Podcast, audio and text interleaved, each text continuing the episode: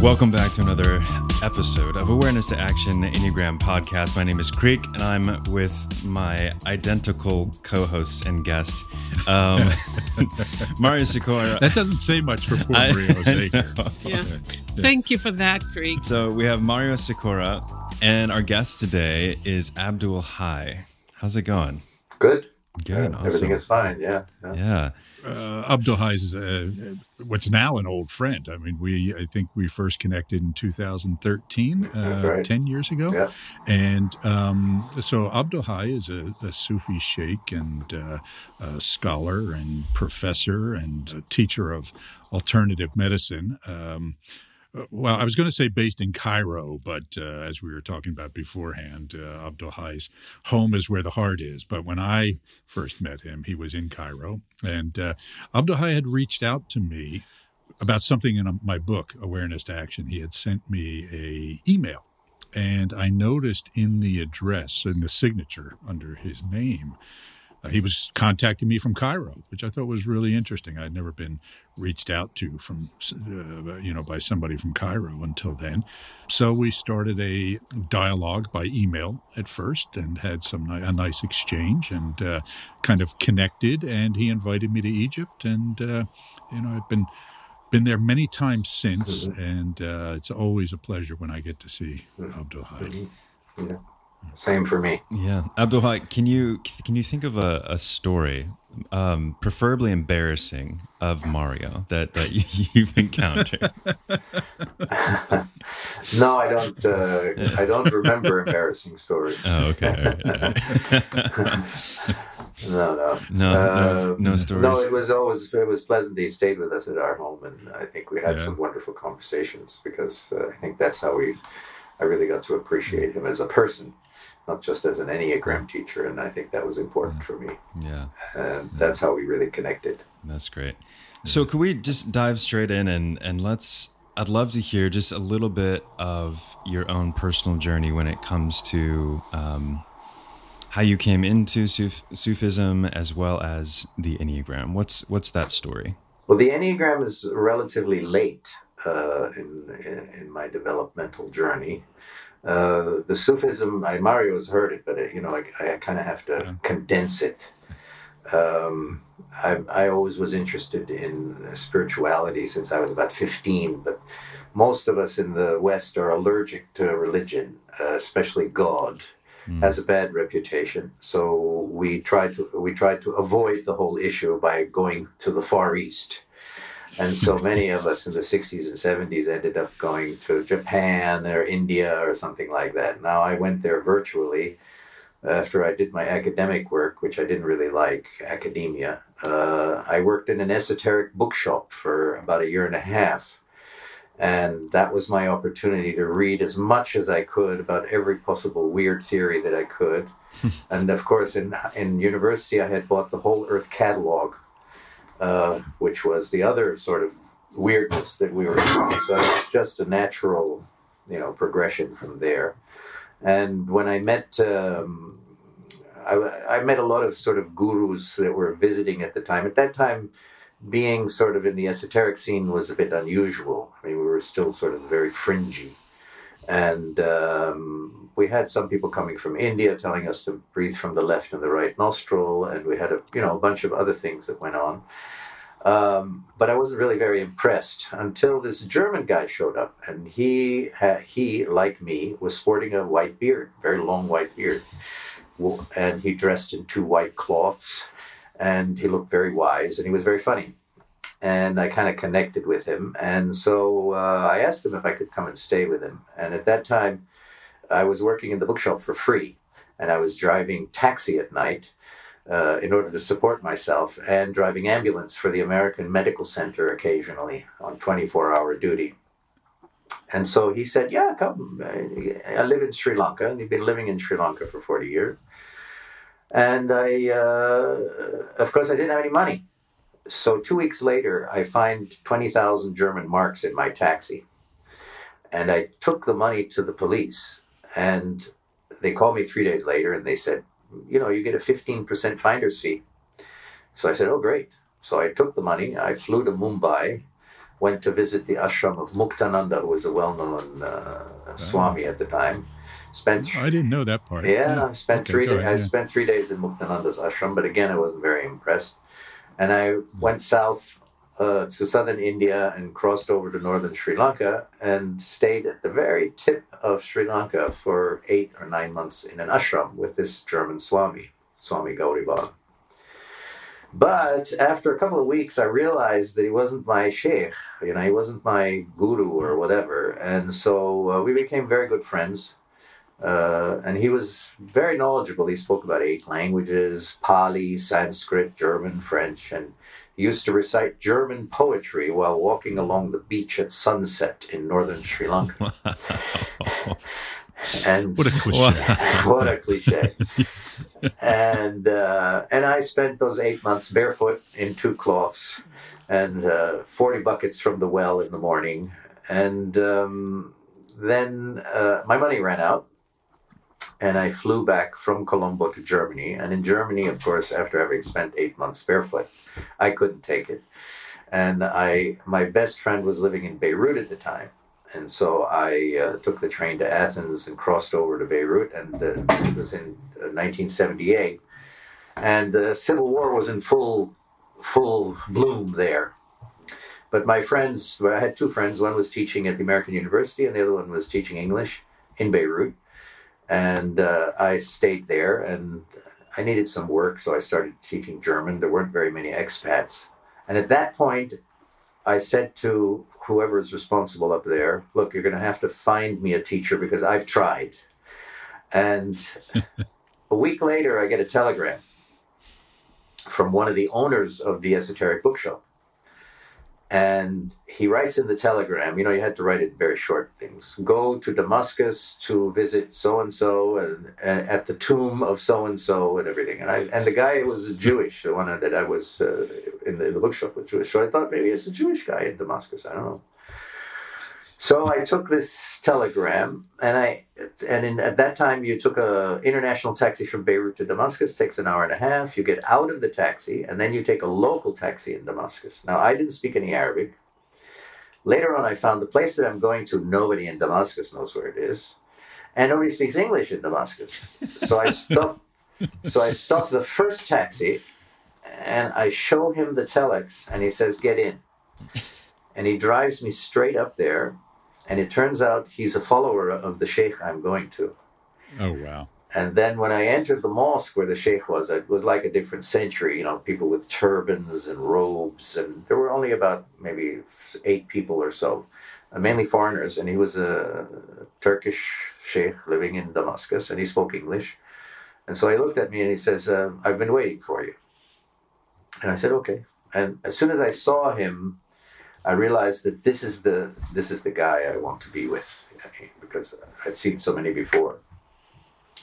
And I started doing like they were doing. You know, I got up and did the prayer thing and the whatever. And so over the years, uh, as he was in Damascus, I would go from Beirut to Damascus as often as I could. I was working, or if he was traveling, I would meet him somewhere.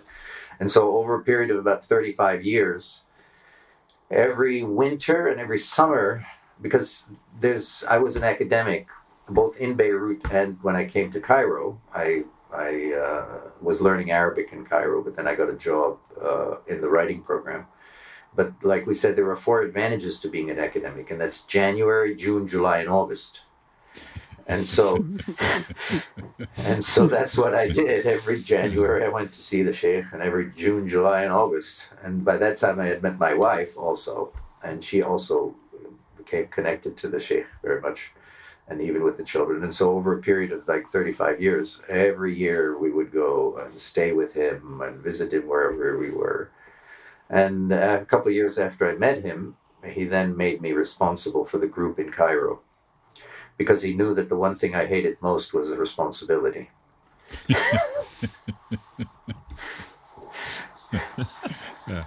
what initially drew you to Sufism? Uh, look, after my readings in all of these traditions, the main thing that draws you is the person. Mm. Even in regular teaching, it, the person that has the most influence on you as a person, right? We say the words that come from the heart have an influence. If they come from your head or anywhere else, they don't have any effect.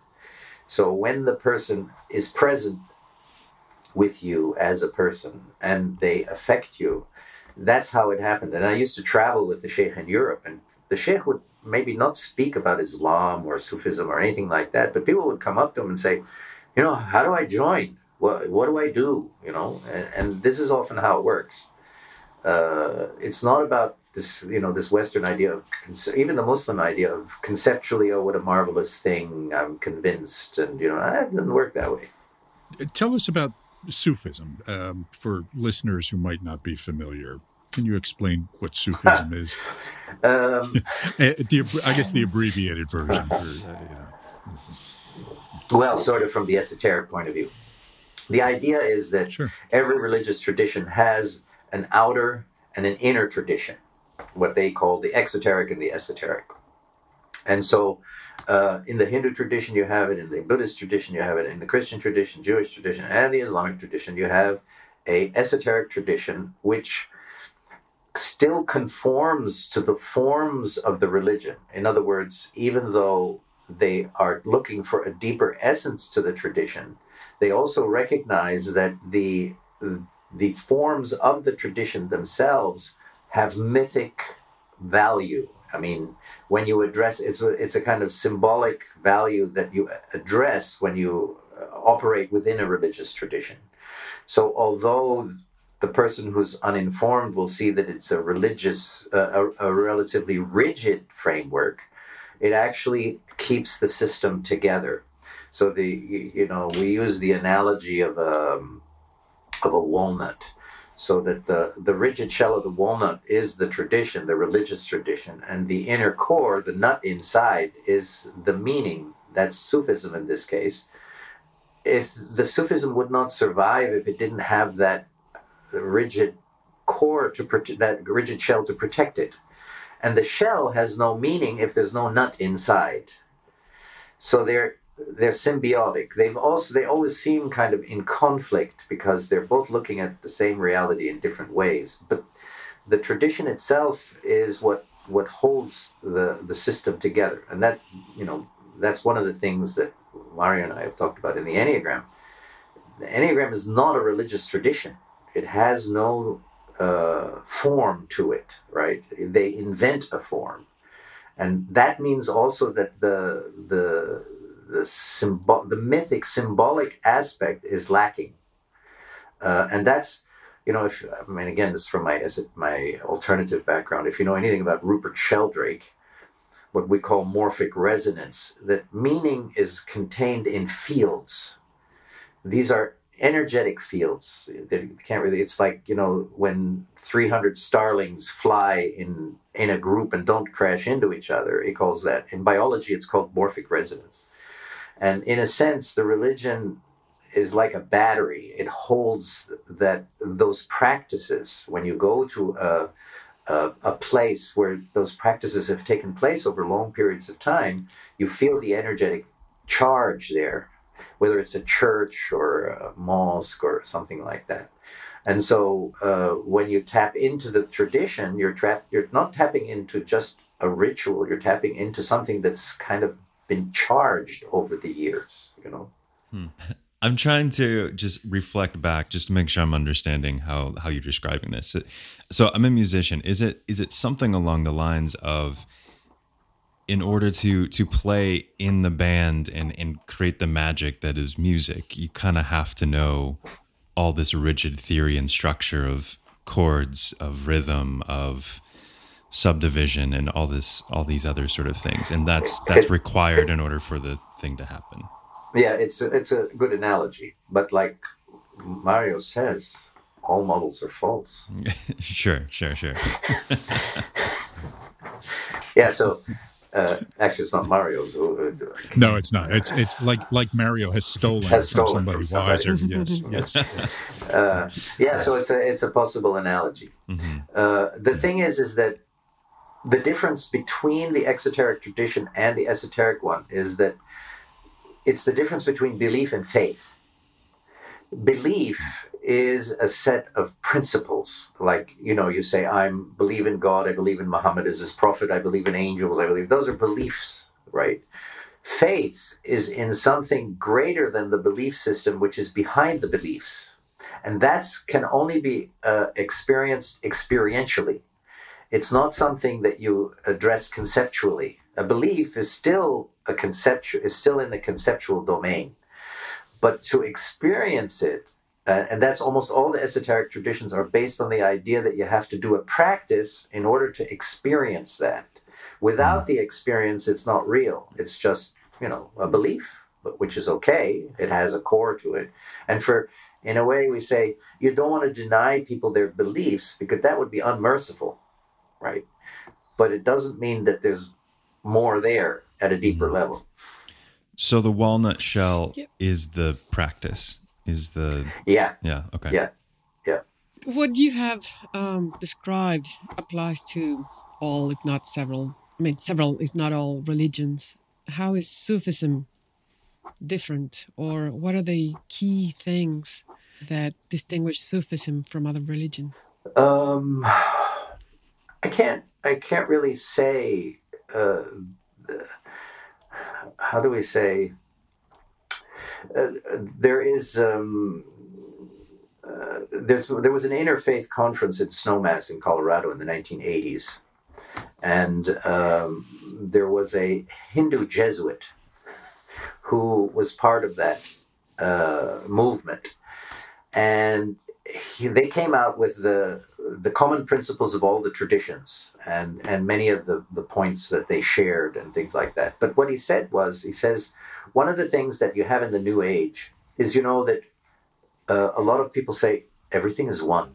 You know, I mean, eventually all the paths lead up to the mountain, to the peak, and everybody agrees on the one truth, and you know. But that's for New Agey, you know, because it doesn't really work uh, and the and in the interfaith conference, uh, you'll see where um, what he said was he says because reality is ungraspable. Yani, if you want to call it God or what, you know, emptiness, reality, it's ungraspable. It, you cannot describe it.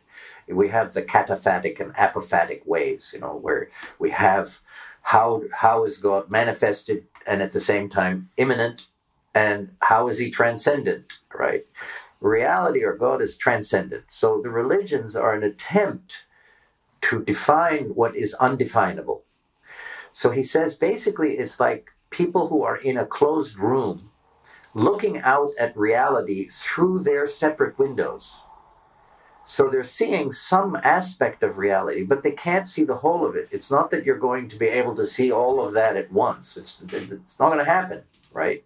And it's determined by the very framework in which you're looking. So each tradition, culturally speaking, has a particular framework. So in Sufism, the framework is the Islamic tradition and the language of Arabic.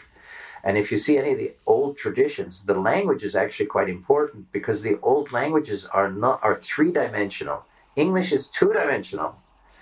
If you look at any translation of Sanskrit or uh, Hebrew or Arabic, words have a field of meaning. It would be the difference between a kind of sh- shadow analogy would be Shakespeare and you know a modern computer manual. There's a field of meaning to the terminologies in the tradition that's not just the word. What's happened is in the third world, like in Arabic, they adopt English words for very specific one function thing. So they say, you know, like you save your file. They don't have an Arabic word for that. What they call it, they say masayiv. They make it into an Arabized English, masayiv. And if you want to be relaxed, you're mereklis, right? it doesn't work. so that's the that's the thing. in a, in a tradition, there's a whole field of meaning. That's why it's you know I confront the problem of Muslims who try to enter the Hindu Hindu world through yoga. And it doesn't work because their whole cultural background is embedded in a framework. And so I try to relieve them of the burden. I say, well, why why don't you just use Arabic words instead of the mantras that are in Sanskrit, which you don't understand and which don't relate to you, right? and then it works better.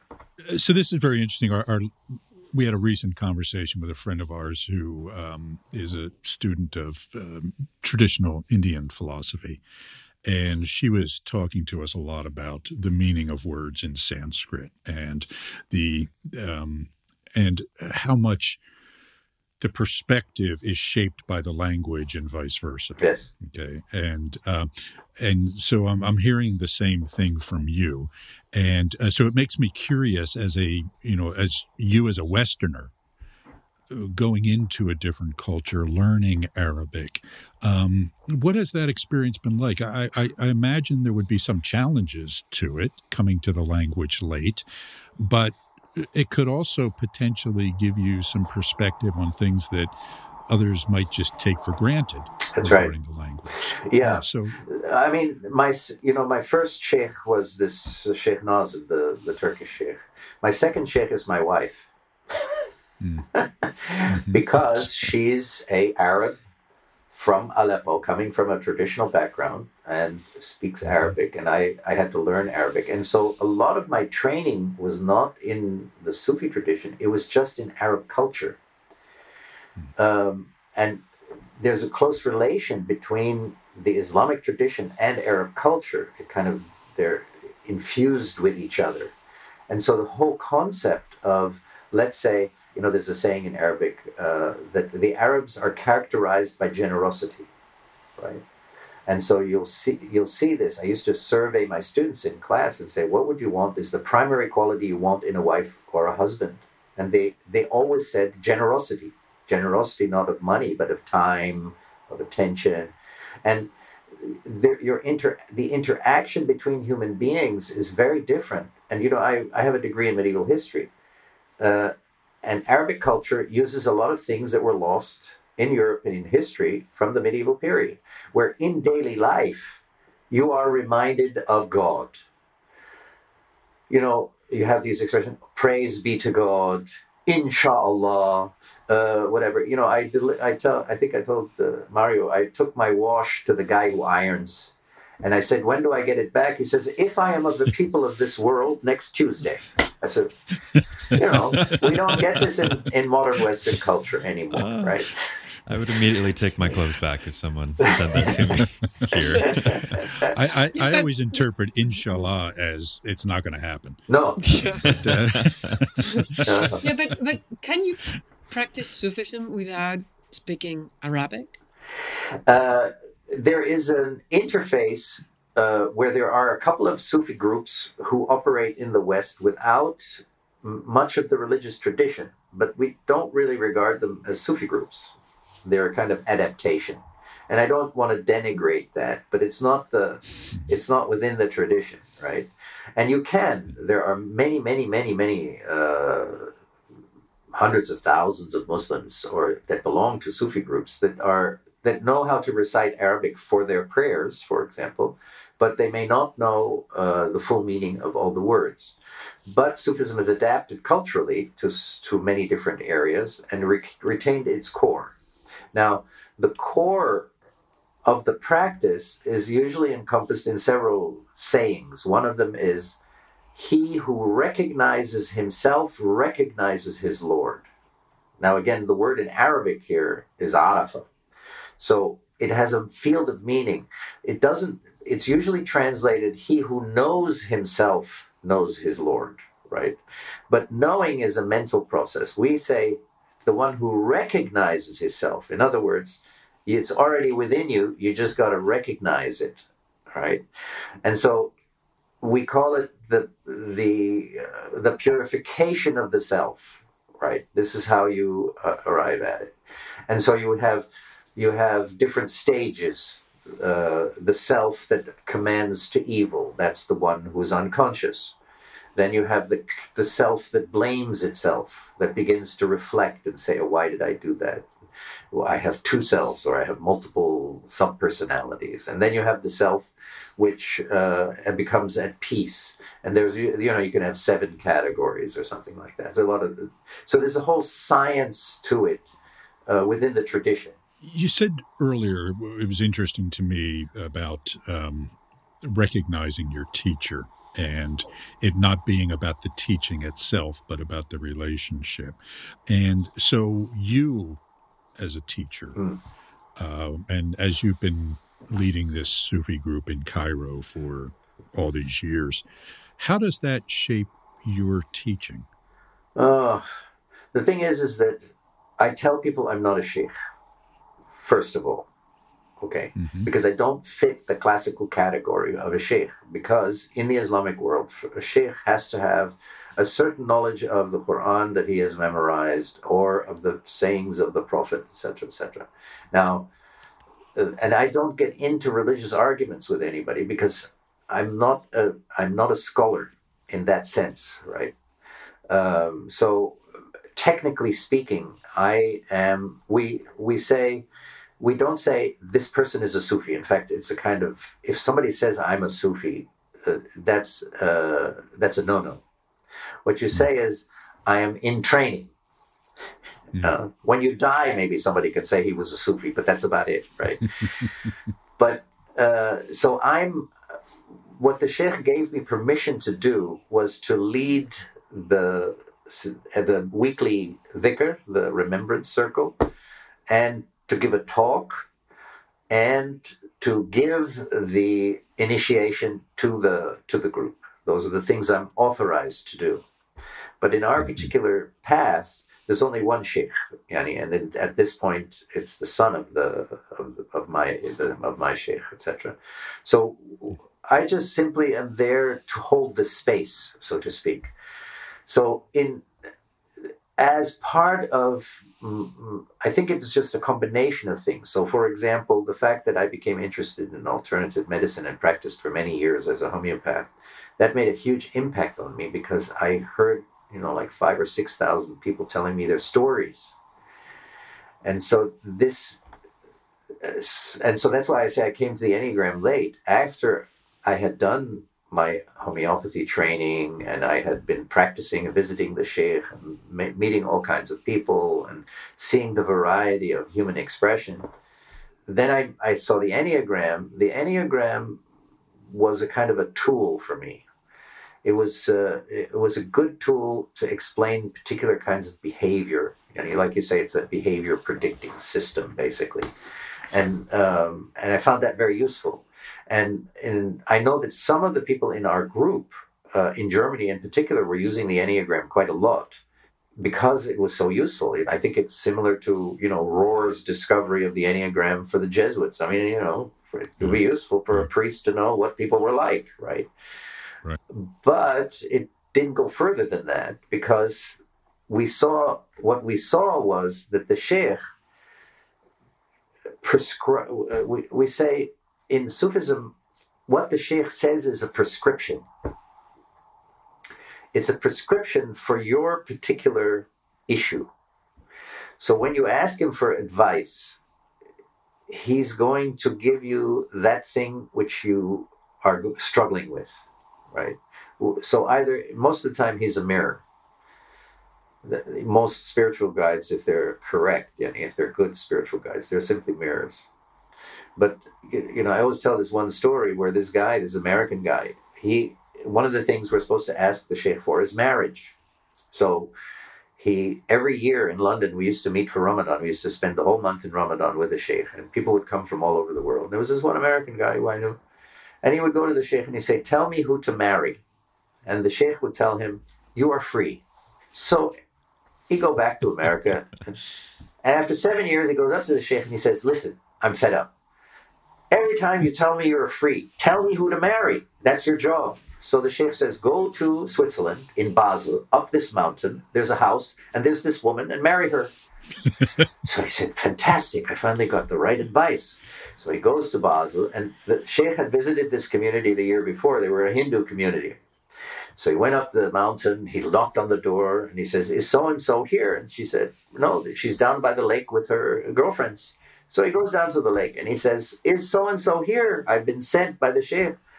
And the woman comes out of the water, stark naked, and tells him, Come on in and join us. and so he was so shocked that he ran back to the village. This was before mobiles. He dialed the, his old girlfriend in Chicago, where he was from. He asked her if she was interested in marrying him. He then called the sheikh in London and said, Can I marry my old girlfriend? He said, Yeah, go ahead.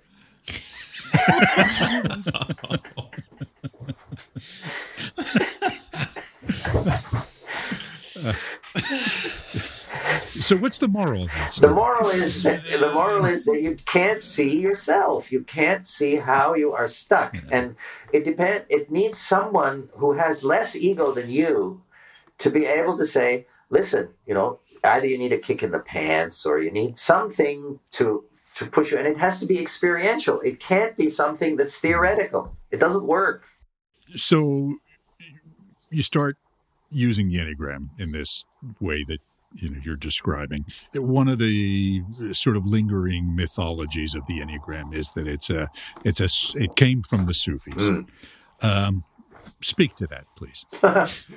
you want me on record or something, right? in all Indulgence. in all the years that I have spent in the Middle East, I have never heard a Sufi sheikh mention the Enneagram. Right. And in all the literature, and I'm not an expert in Arabic literature or or the, the yeah. mysticism of Sufism, I haven't read everything, but as far as I can tell, there's nothing in the literature either. Yeah. Uh, there is, strangely enough, in our, because we say there are 40 Sufi paths, it's a symbolic mm-hmm. number, but the idea is, and especially in our group, there were some people from Gurdjieff's group that came to see the sheikh of my sheikh in Damascus. Uh, the one from London. Uh, I can't remember his name. He was a student of Gurdjieff's, and he came and he talked, and we remembered this story. And he got he got some information from the sheikh, and he returned to London, and uh, you know he ha- had his own group and and everything like that. There was one of our sheikhs in America, Sheikh Hisham Qabbani, who invented a story. now I don't know why okay. why he did that, uh-huh. But I do not. It, later on, it was said that he denied having said that. Right? That somehow we uh-huh. had it in our group, but there has never been any mention of this in our group. Although some of the German people used the enneagram later on, but nothing right. in the tradition at all. All right. Now that doesn't mean that it's because it's a behavioral pattern p- patterning that you can observe i wouldn't be surprised if spiritual leaders started to see patterns and say, oh, yeah, this guy fits in this pattern, that guy sees that pattern, but not systematically, not in that way. Right, right. Yeah, good. And there is a video on YouTube where Naranjo basically says, I made up the story about it coming from the Sufis because I was cribbing from uh, Oscar Wilde, who said, if you want people to take your ideas seriously, say somebody famous said yes. it. And so Naranjo's way was to say, well, the Sufis said it. And it's been interesting because I've been hearing some Enneagram teachers now saying, well, Naranjo only said that to, you know, whatever, right? That, you know, it really did come that way. So anyway. Yeah. All right. Uh, so you commented earlier about, uh, I guess, the Enneagram not having a shell in a, a spiritual way. Can you say a little bit more about that? Curious. Well, the thing the thing is, is that the Enneagram never. I mean, I gave that whole day workshop to the Egyptian Enneagram group, telling them that the Enneagram is not Sufism, right? Because there are so many aspects to a spiritual practice that are not covered by the Enneagram. The fact that you need a particular kind of teacher, the fact that you need very specific practices that belong to a tradition, the fact that you need somebody to check to see your progress as to you know what you imagine. You know, there's that famous story. I, I don't know if you told that story where the guy says, uh, you know, God told they're in the insane asylum, and the guy says, God told me that I'm Jesus Christ, and the guy next to him says, I didn't say anything. I, I don't remember if that was me, but I'll take credit for it. Yeah, okay. So yeah. I've never heard it coming from Okay, you, well then it must not have been me. Maria yeah. Jose hasn't heard it. because I have a whole inventory of your stories. Yeah, because people come up with lots of things, you know, I see I had a dream of and whatever. And the the one of the one of the things about spiritual traditions in almost all the traditions is this what we call a spiritual chain of transmission this chain of transmission is important because it guarantees, to some extent, the quality of the transmission. Because somebody has had to go through some kind of training to be able to identify whether or not what you're seeing or experiencing is part of a delusion or whether it's an actual spiritual experience right? and it's very important to understand that differentiation, right? And people come mm. along to me and tell me all kinds of stuff, but you know, I, I have one person who came in who came to me recently and said to me, you know, I've become convinced that the earth is flat. And, you know, what's my reaction? I said to her, Look, I don't know if the earth is flat or not, but why do you need to believe that the earth is flat? That's what's really important right? Mm-hmm. Because I can argue from one day to the next, uh, but why is it so important for you to believe that the Earth is flat, right? Mm-hmm. So that's that's the kind of thing that you you encounter as a spiritual teacher. You know, people come to you and you have to say, well, where does this fit in, right? And so. Uh, the Enneagram doesn't have any of these checks or balances built into it, nor does it have a very specific practice unless they borrow it from somewhere else. And this is what I've seen. Let's meditate, let's do some psychological deep work, let's do whatever. So you're kind of making a, a, a mishmash, and it doesn't really hold because it doesn't have a, a metaphysical framework. They create a metaphysical framework, but I'm sure it's coming from somewhere else. Yeah. So, and our view, and, and, and you and I have had this conversation before, but our view is that the Enneagram is simply a tool that can then be integrated into a broader spiritual practice or whatever sort of practice, but that that practice needs to be um, consistent, well formed, you know, rigorous to, to some extent, um, and not just this sort of mishmash that you're describing there. Mm. Yeah, yeah.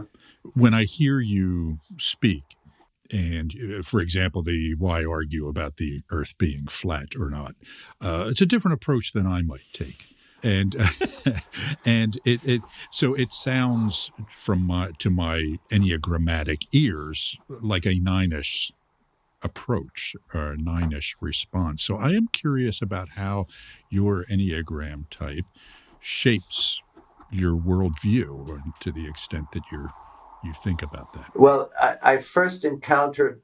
I, I, think I told you that the, my sheikh, the, one of the very first comments that the sheikh made about me was that was in 1978. He said to me, Abdul Hayy never gets angry. And then I told you I got married. so I had hidden the anger so well, you know, and he just saw that. I mean, I was just, you know, so that was an example for me later on that yeah these guys they perceive this uh, but how does it affect well, and the other the other nickname that i had was abdul hyde oh. that's amazing uh, so yeah it, it, of course it influences and like i say my wife is my second sheikh you know like right. i'm the we have this expression in arabic uh, it's a very egyptian expression the word is hadir and in my Enneagram teaching, I tell them this. And the Arabs immediately know. Hadir means, all right, I'll do it right now, but it means I'm not going to do it.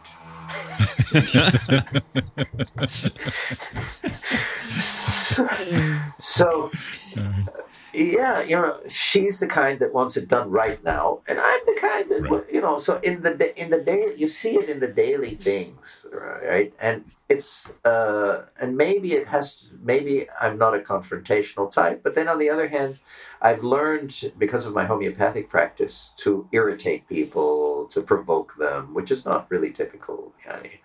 Uh, so there are I I do see the patterning, all right, but it doesn't bother me. It's like okay, as long as it's not constricting my conceptual or metaphysical framework, which it doesn't, then it's right. okay. Yeah, and and and I think that's an important point, and I and I certainly didn't mean to in any way imply no, no. that it was a limitation on your no, perspective. And you know, an example I I frequently use is the Dalai Lama, right? I mean, uh, you know, I've seen the Dalai Lama speak a couple of times, and I'm pretty convinced he's an Enneagram Type Seven, but I, I don't see it as a hindrance, right? I think he's I think he's probably doing okay, but we all bring this lens um, that we have that shapes even the best and highest of us. Yeah, the the analogy I use because in the Sufi tradition they have this expression "kill your ego," right? But from my psychotherapeutic point of view, you can't. It's not possible. In fact, it's not healthy but what I use Otto Rank's example. You know, he he said that the ego is a defense mechanism. It's an armor. And so spiritual work consists of two things. One is to reduce the armor, and Enneagram work is a, a method for reducing your armor, right? And so eventually you'll end up with one of these Arab cloaks, you know, very flexible one. yeah, that's but you still got one. And I know my sheikh mm-hmm. had preferences, and I know that he, you know, whatever. The real question is, and that's what the Enneagram cannot address, is who's inside the armor.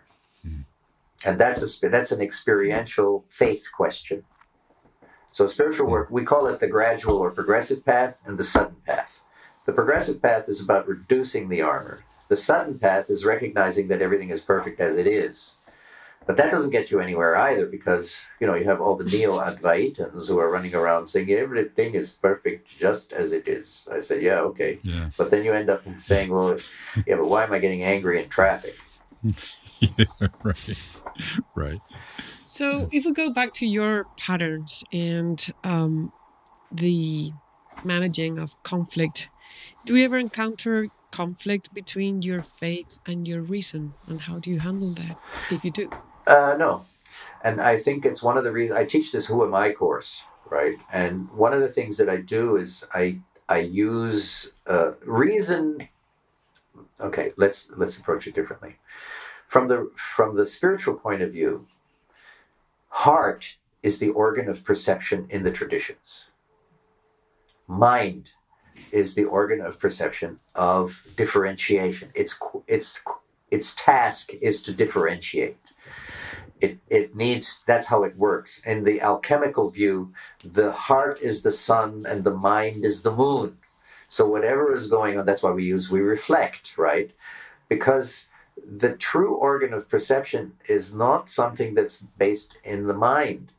At least the mind as a westerner conceives of it. In the far eastern traditions mind is mind mental emotional. It's a much more complete definition.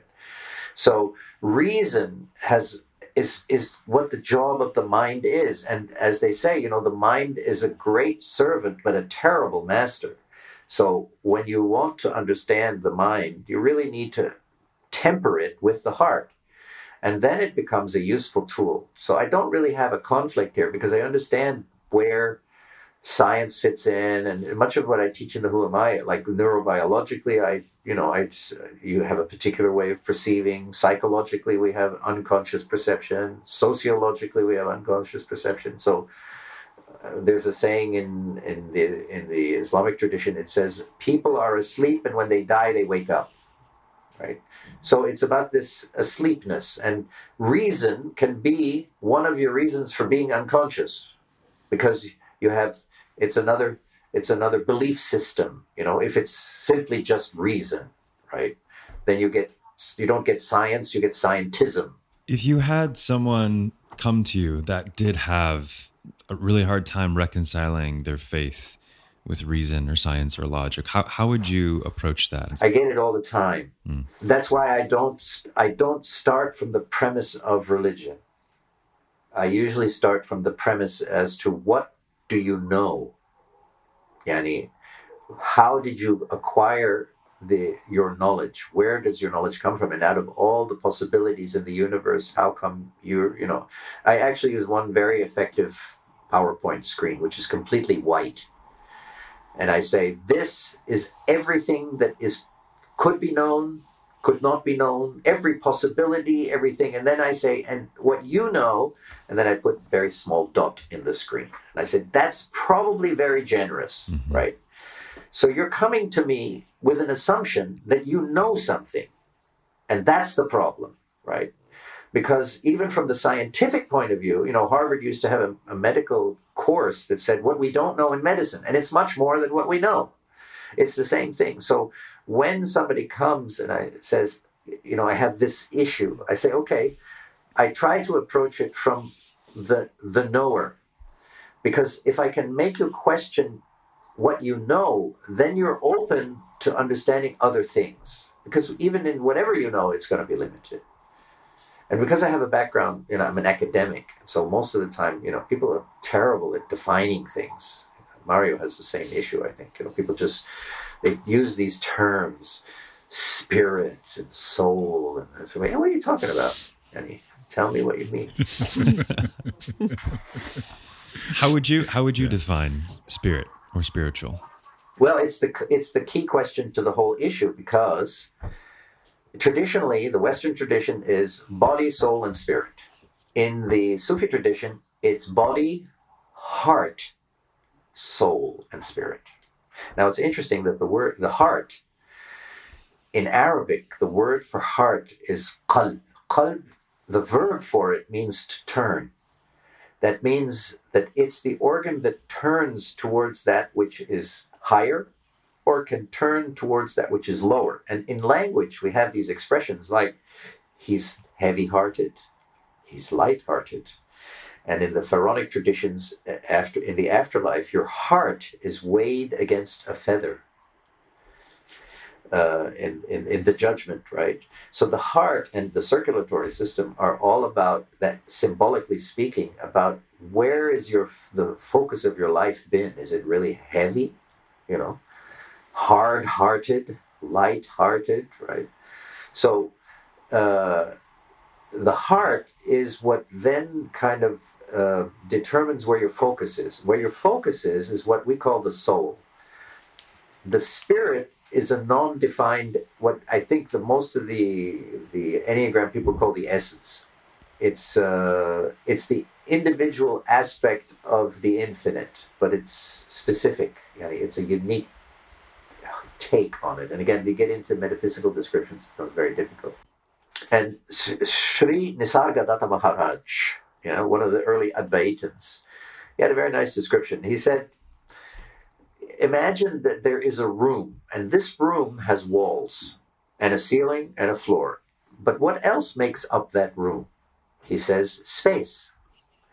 So what you get is the walls, the ceiling, and the floor, and you decorate that room with all of your I-ness, your possessions, your this, your that, whatever. But the the room holds space. Now, is the space in that room any different than the space outside the room? No, space. Is it any different than on Alpha Centauri? No, it's still space, right? So when you die, the walls fall away, but what remains is the space. That's an analogy for the spirit. So the spirit doesn't go anywhere. It's always there, but it's simply part of that infinite thing that we call space. It's an analogy.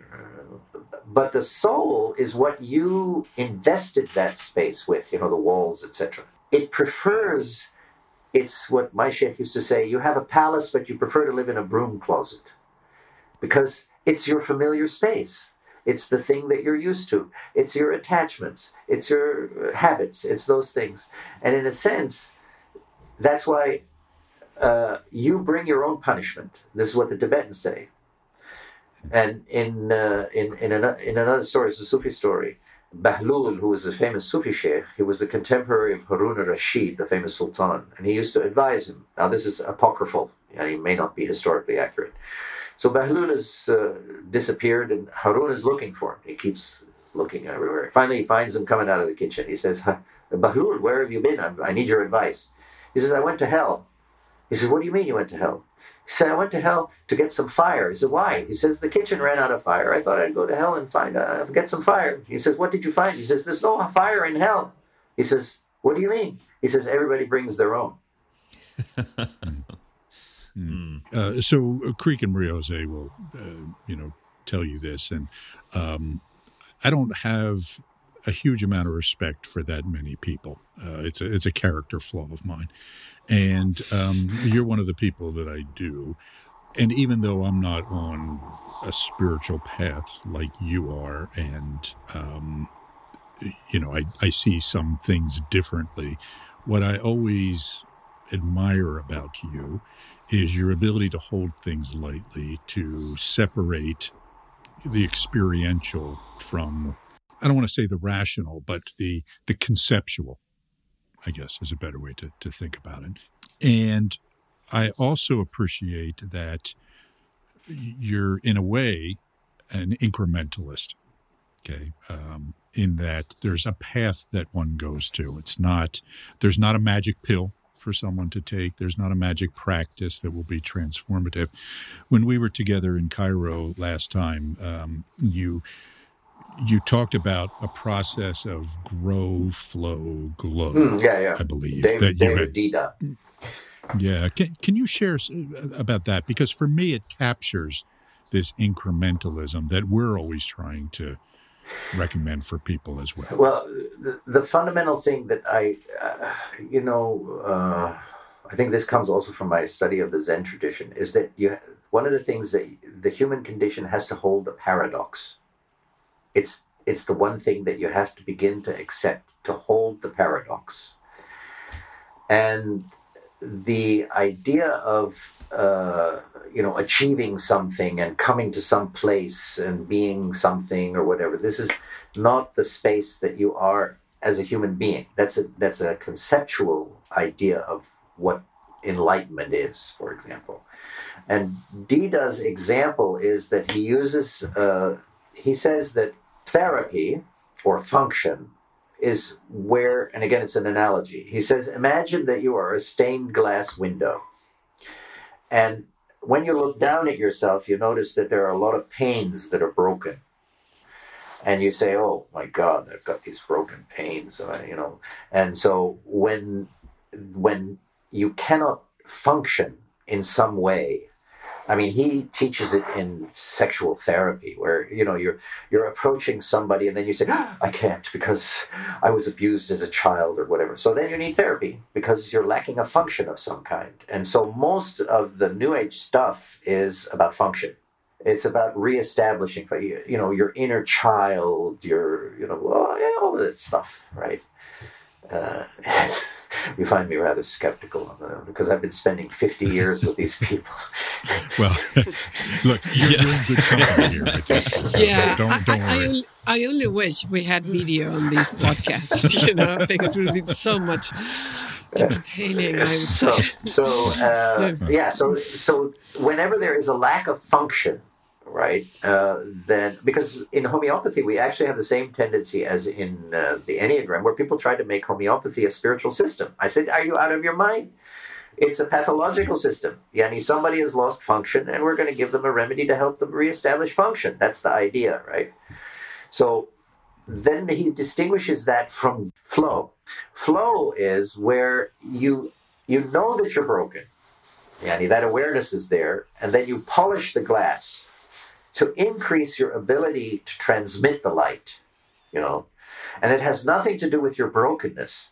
It can be a flow state in uh, an athletic sense or a flow state in an artistic sense or whatever. You could be, you know, a abuser of women, but be a fantastic artist, right? Because the, and people don't distinguish anymore because they think that one is the other. It's not. It's the fact that hmm. you can do a certain practice where you can get a particular flow going, right?